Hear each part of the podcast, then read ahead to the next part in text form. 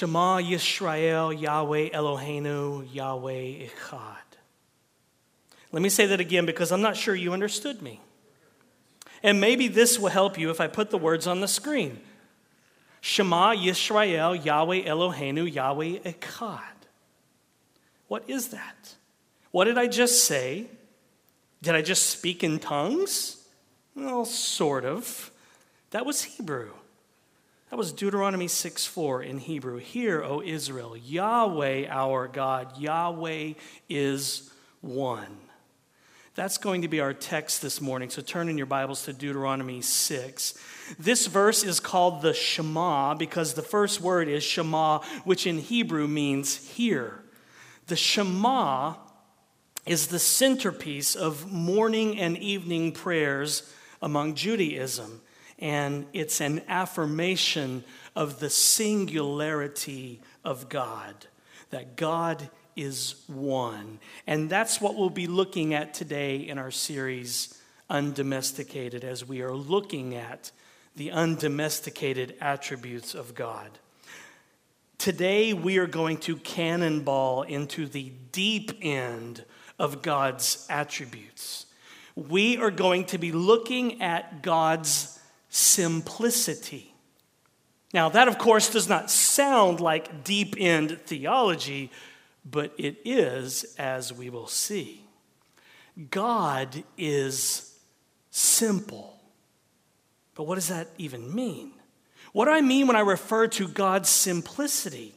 What does it mean that God is simple, that it is one of his undomesticated attributes? I'll let theologian Gerald Bray introduce you to the concept of divine simplicity. He says, the most fundamental attribute of God's being is its simplicity. God is simple in the sense in which the word is used in chemistry. His nature is not compounded of different elements. An analogy with water may help us to understand what this means and why it matters.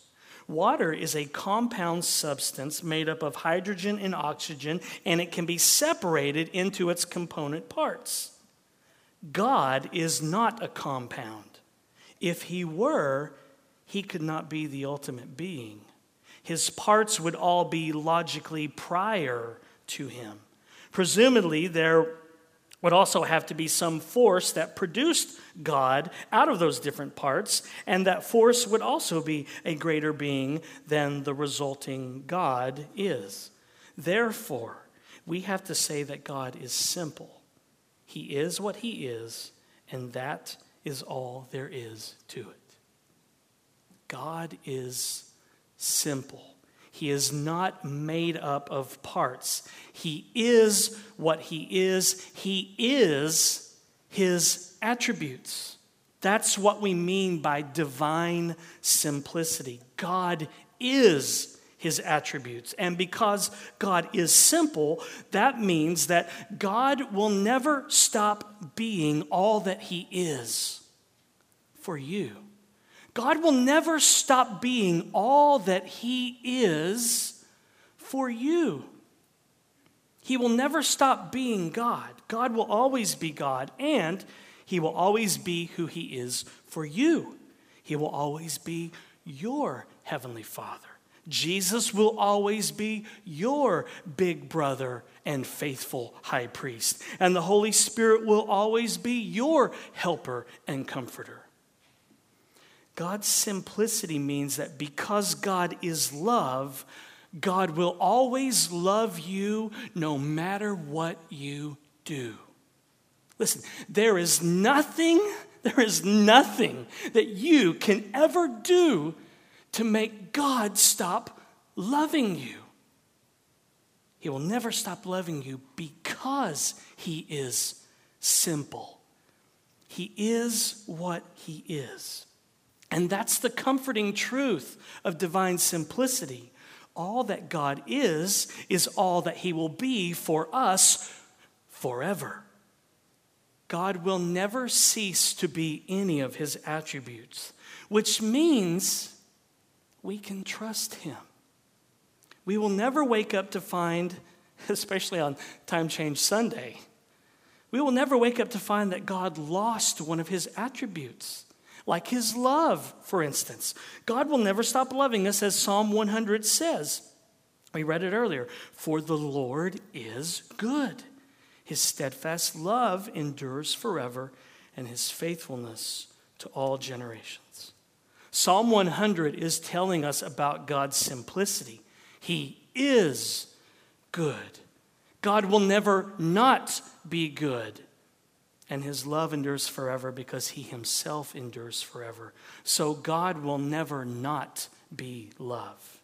Now, you may have never heard of simplicity before, this undomesticated attribute of God that we're looking at today, but it's something that has been a part of the church's theology throughout church history. Theologians and pastors of the past have always talked about God's simplicity, but it's fallen on hard times in recent years. Some theologians even think that simplicity is not an attribute of God. Well, I beg to differ. And I beg to differ with the likes of Augustine and Anselm and Thomas Aquinas and Irenaeus and Basil the Great and Stephen Charnock and Herman Bavinck and Francis Turretin and R.C. Sproul and Sinclair Ferguson, to name a few. And though the phrase simplicity is never used in Scripture, we can deduce that it is true of God. In the same way that the words Trinity and Trinitarian never appear in Scripture, we know and we deduce from God's Word that God is Trinity. And even though Scripture never states explicitly this Christological phrase, that Jesus is 100% God, 100% man, with those two natures united in one person, we know, we deduce from God's word that that is true. And the creeds that we have in church history show us that. And the same is true with divine simplicity. Though never explicitly stated in Scripture, we know that simplicity is implicitly taught in God's Word. And one verse that highlights this is the Shema. So turn to Deuteronomy 6. We'll read it again. Moses is calling on the nation of Israel to learn about the God who rescued them from slavery in Egypt. And one of the very first things that he says about Yahweh is that he is one. So, Deuteronomy chapter 6, beginning in verse 4, hear the word of the Lord. Hear, O Israel. Yahweh our God, Yahweh is one. You shall love Yahweh your God with all your heart and with all your soul and with all your might. The idea here behind the Hebrew word one, echad, is that God is alone, He is unique, He is solitary. There is a singularity to the Trinitarian God.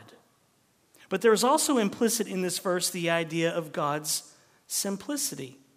He is one. He has one essence, one nature. He is not made up of parts. He is simple. And as Christians, we praise and worship the Trinity, but our praise and worship is also praise and worship of the one true God. And in Deuteronomy 6, Moses is proclaiming God's oneness, and then he calls on Israel to acknowledge Yahweh's singular worth by loving him with all their heart, soul, and might. And this is not just an Old Testament thing, Jesus himself quotes and affirms God's oneness as the most important commandment of all. From Mark 12, 28 to 30. And one of the scribes came up and heard them disputing with one another, and seeing that he answered them well, asked him, Which commandment is the most important of all? And Jesus answered, The most important is, Hear, O Israel, the Lord our God, the Lord is one. And you shall love the Lord your God with all your heart, and with all your soul, and with all your mind, and with all your strength. Jesus quotes Deuteronomy 6, where Moses was teaching the nation of Israel that God is not made up of parts, that he is one, that he is simple. And when we say that God is simple, we do not mean how that word is sometimes used. We are not saying that God is slow or that God is dim witted. And we also don't mean that God is easy to understand. In fact, the understatement of the year is that the doctrine of divine simplicity is not so simple. God is simple, but he is not easily and he is certainly not fully comprehended. Divine simplicity simply means that God is not made up of his attributes. It means that he does not consist of his goodness, mercy, justice, knowledge, power. He is those things. He is not made up of those things. God is not made up of parts. He is who He is. In other words, every attribute of God is His very essence. The Belgic Confession, maybe you were reading that this week, I don't know, written in 1561, starts off affirming the simplicity of God. It says, We all believe in our hearts and confess with our mouths that there is a single and simple spiritual being whom we call God. Notice the phrase, we all believe in our hearts. This is affection. This involves the heart. The Belgic Confession, with its dense and deep and robust theology, starts off by stressing the affections of the human heart. That means that if you like your theology and you like your doctrine all stiff and rigid with a lot of fabric starch, and no joy, and no dancing, and no laughter, and no happiness, and you are afraid to get all the feels when you study theology, then you won't like the Belgic Confession, one of the oldest Reformed doctrinal standards. The Belgic Confession starts off by saying that we believe in our hearts. In other words, we get all the feels when we confess that there is one single and simple spiritual being whom we call God. In the Belgic Confession, simplicity gets to ride shotgun. One of the first things it teaches us is that God is simple. And this is important because it keeps us from chopping God up into parts. Simplicity teaches us that God cannot be divided up into his attributes, and that means that there are no greater or lesser attributes of God. No attribute of God gets the number one spot. There are no attributes of God that are greater than the others. He simply is. Now, some people think that God's holiness is the number one priority. I'm sure many Christians think that way. They believe that God's holiness ranks at the top of his attributes. And they talk and they preach like God's holiness is the most important thing about him. And they get that probably from reading Isaiah 6, where God's holiness is stressed. But tell me, in Isaiah 6, are all of the other attributes of God not there? They're there. And then there are others who think that God's love takes top priority over everything else. Love is all, man. Love. God is love. But God is not divided up into his attributes so that one attribute takes precedence over the others. Divine simplicity means that God is not made up of parts. He is not made up of his attributes. All that is in God is God, and that is simplicity.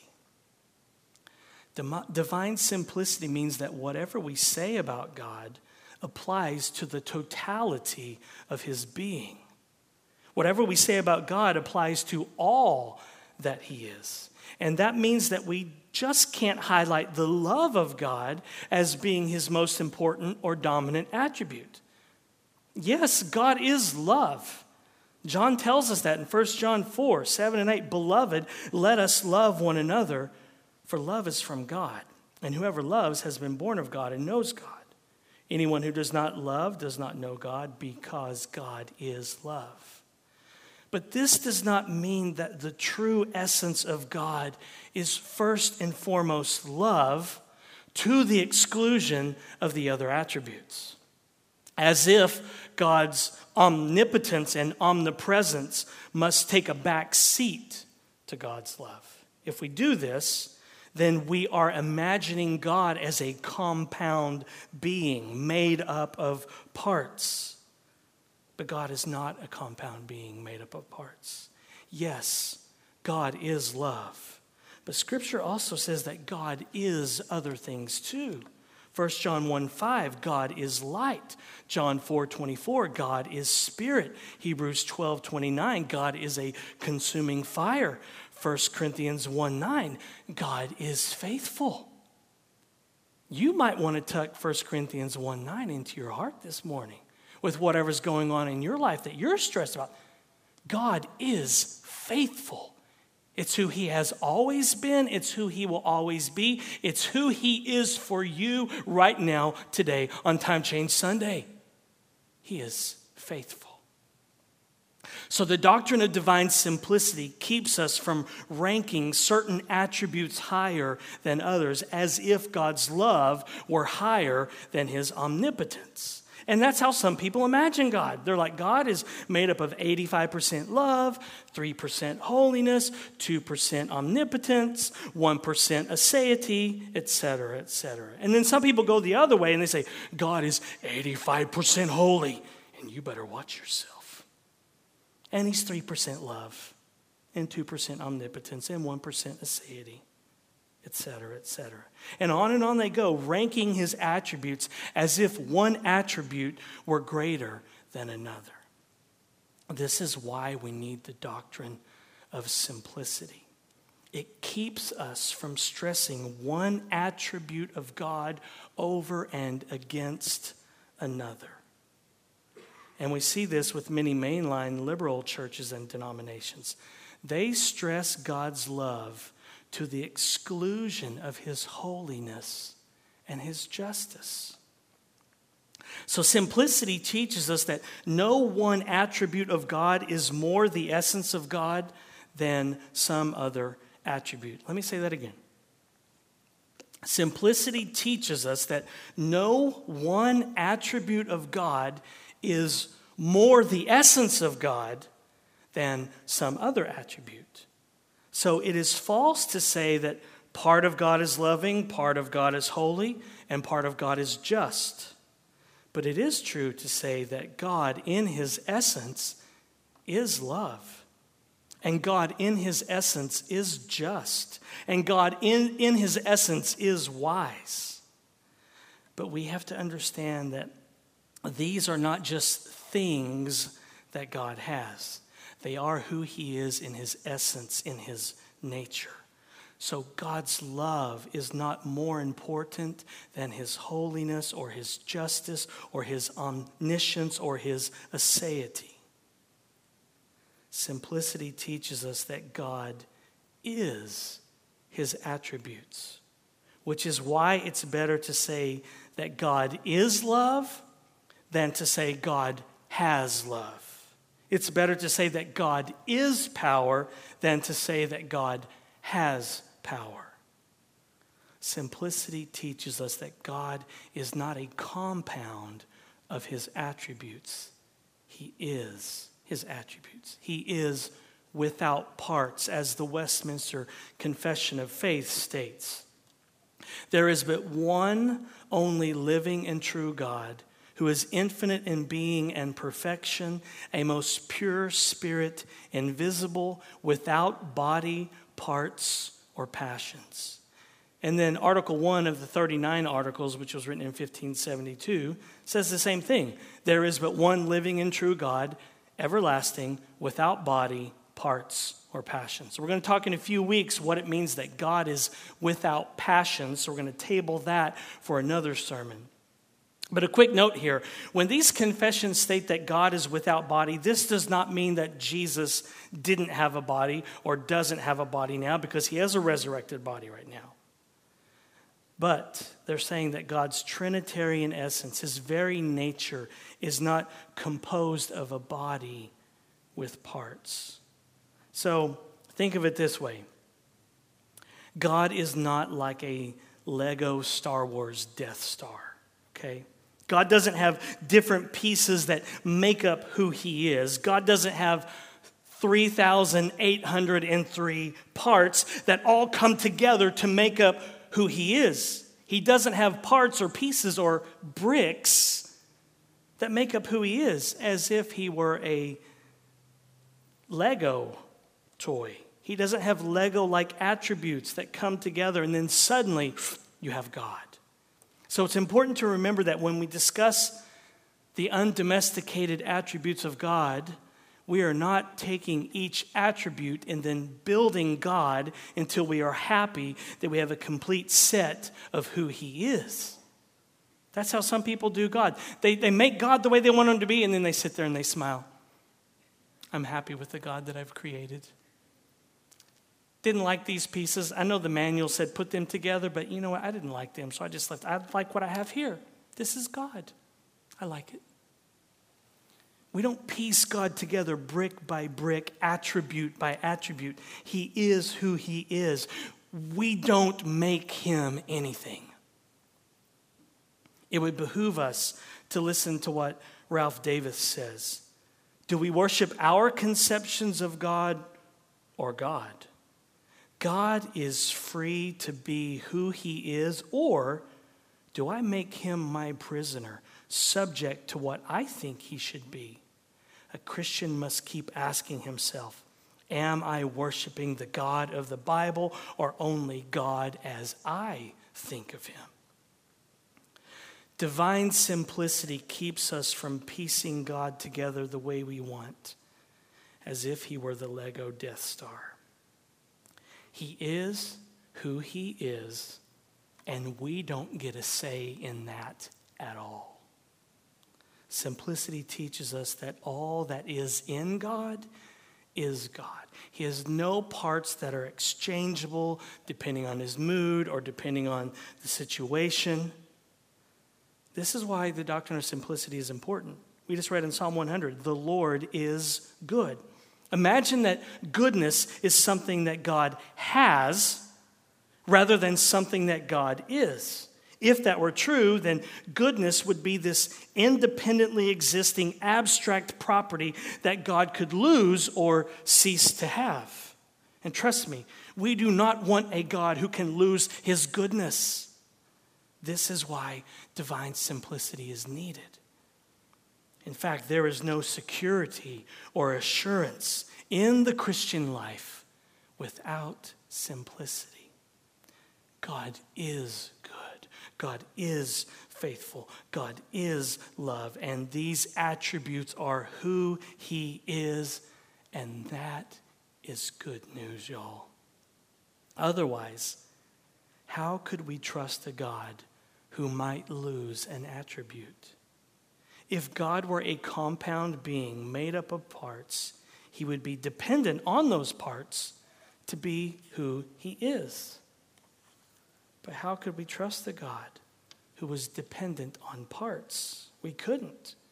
We'd have no assurance in the Christian life, we'd have no security in the Christian life.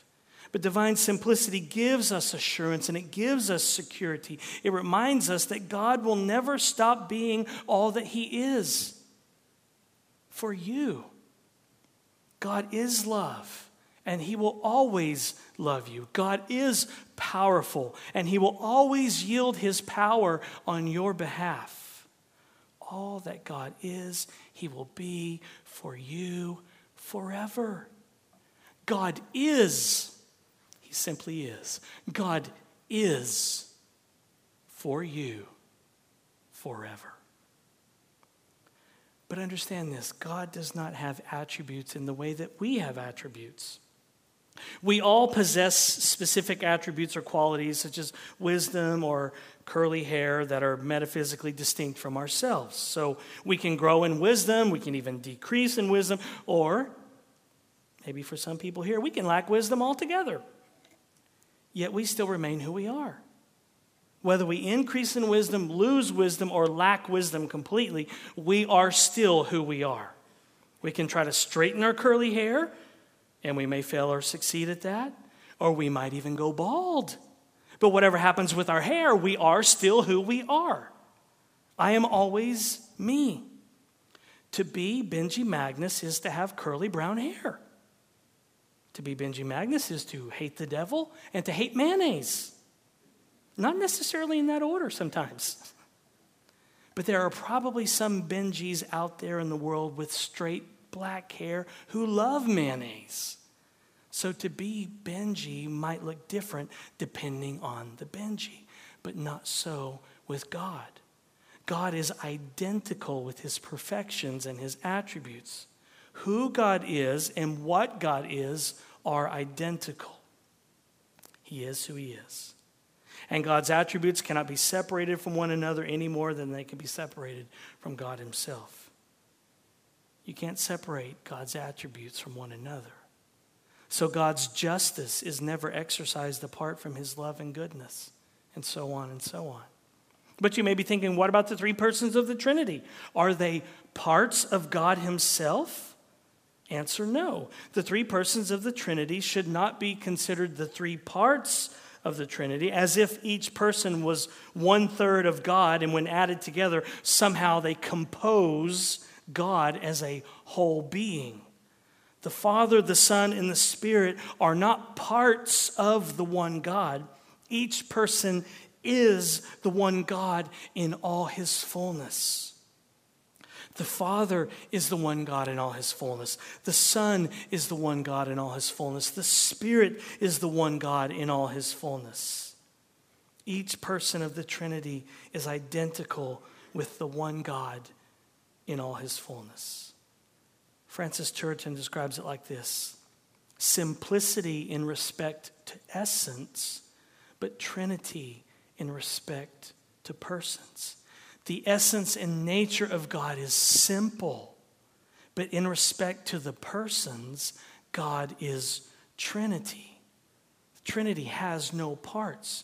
So there is nothing that the Father is that the Son and the Spirit are not, except for being the Father. And there's nothing that the Son of God is that the Father and the Spirit of God are not, except for being the Son. And there's nothing that the Spirit is that the Father and the Son are not, except for being the Spirit.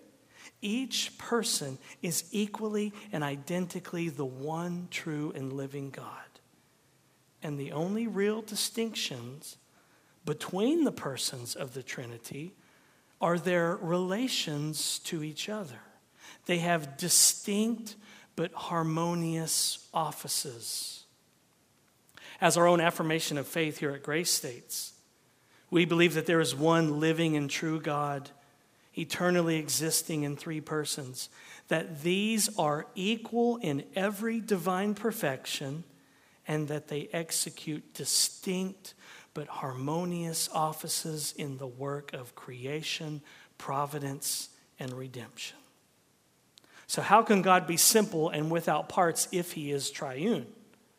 Do the three persons of the Godhead make up the actual parts of God? The answer is no. The three persons of the Trinity are just that persons, not parts. Matthew Barrett says the Trinity is not made up of three parts called Father, Son, and Spirit, but the Trinity is three persons. Each person does not possess part of the divinity, one third each, nor does each person make up a part of God as if, as if you must add up the persons to end up with the total essence of God. Instead, each person equally and fully shares the one undivided essence, and the one divine essence wholly subsists in each of the three persons. And since God's essence and attributes are identical, God is his attributes. Each person wholly shares every attribute. So God's essence is not split into three different things, but each person wholly subsists in three distinguishable yet inseparable persons. As our affirmation of faith states, they are equal in divine perfection, and they execute distinct but harmonious offices in the work of creation, providence, and redemption. So while the doctrine of divine simplicity is not simple, it's not a simple idea or thing to be grasped, it is comforting. God's simplicity comforts us because He is love. So he will never be wishy washy with us based on our obedience or based on our behavior. God will never be like, I love them, I love them not. I love them, I love them not. And trust me, you've given God plenty of reasons for him to say, I love them not. But he doesn't do that because he is love. The steadfast love of the Lord endures forever. And that might be just enough to get you through this week. The steadfast love of the Lord endures forever. So, divine simplicity can comfort you because it reminds you that God will never stop being all that He is for you. Because God is love, God will always love you, no matter what you do. So, there is nothing that you can ever, ever, ever, ever do to make God stop loving you. Because God is simple. He will never stop loving you because He is simple. You never need fear that you wake up one day to find that He has lost one of His attributes. You get all of God for all of eternity. That's why Jesus came to live and die in our place, that we might get God. As Peter tells us in 1 Peter 3:18, for Christ also suffered once for sins, the righteous for the unrighteous, that he might bring us to God, being put to death in the flesh, but made alive in the spirit. Jesus died that he might bring us to God, to all that God is. Jesus died that he might bring us to all of God's attributes, which is God. He died that he might bring us to all that is in God love, mercy, justice, wisdom, faithfulness, light, knowledge, power, etc., etc. Scott Swain says God's identity as the final hope of his people their supreme blessing and reward, is further illumined and underlined by the doctrine of divine simplicity. The supreme goods that God has promised us in Christ are not finally divisible from God Himself. The true food for which the human soul hungers, the true drink for which the human soul thirsts, is not merely something that God gives it is something that God Himself is. Our souls long for the living God. He is the bread of life, the soul's true food, the soul's true drink, the one and simple God, the final cause of all creatures, is Himself the soul's reward. In other words, we don't come to God just for the benefits. We come to God to have God, all that He is for us in His Son. Your soul's true f- food, what you really hunger for, your soul's true drink, what you are really thirsty for, is available to you today for free. No cover charge, no cost whatsoever. You just simply open up the empty hands of faith and you receive all that is God. You have these little empty hands of faith, and what gets put in them when you look to Christ? All that is in God. Amazing. The Lord is good. His steadfast love endures forever, and his faithfulness to all generations. Today, the Spirit is calling you to taste and see that the Lord is good. To taste, to drink, and be satisfied. Do you ever have those times where you just, you're so thirsty, you take a drink, And the only, res- the only appropriate response when you're really thirsty after having a drink is this watch. You ever do that? That's what the Spirit wants you to do today with the gospel.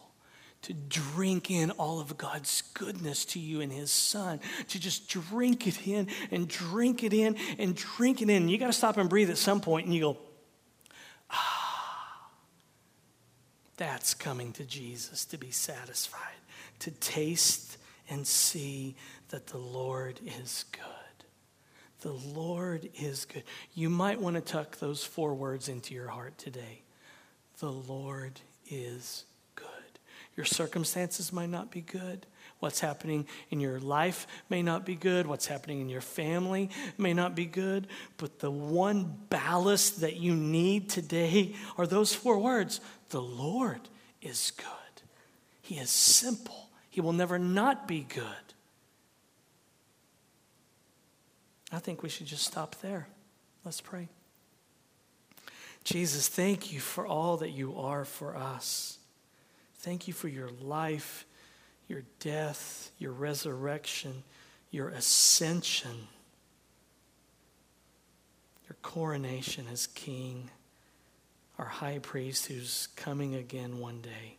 Thank you for all that you are for us. We come with the empty hands of faith this morning just to take in all that you are. Would you satisfy us this morning with your steadfast love that we might rejoice and be glad all day?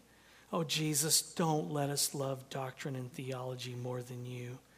Don't let us be stiff and rigid with our theology, but Lord, may it give us all the feels in our heart. May we be able to say with the Belgic Confession that we believe in our hearts. We believe that you're good. We believe that you're faithful. We believe that you're merciful. We believe that you're love. Would you help us to believe it today, Lord, and not be so rigid? So that we would sing and dance and laugh and simply enjoy you today. In your name we pray. Amen.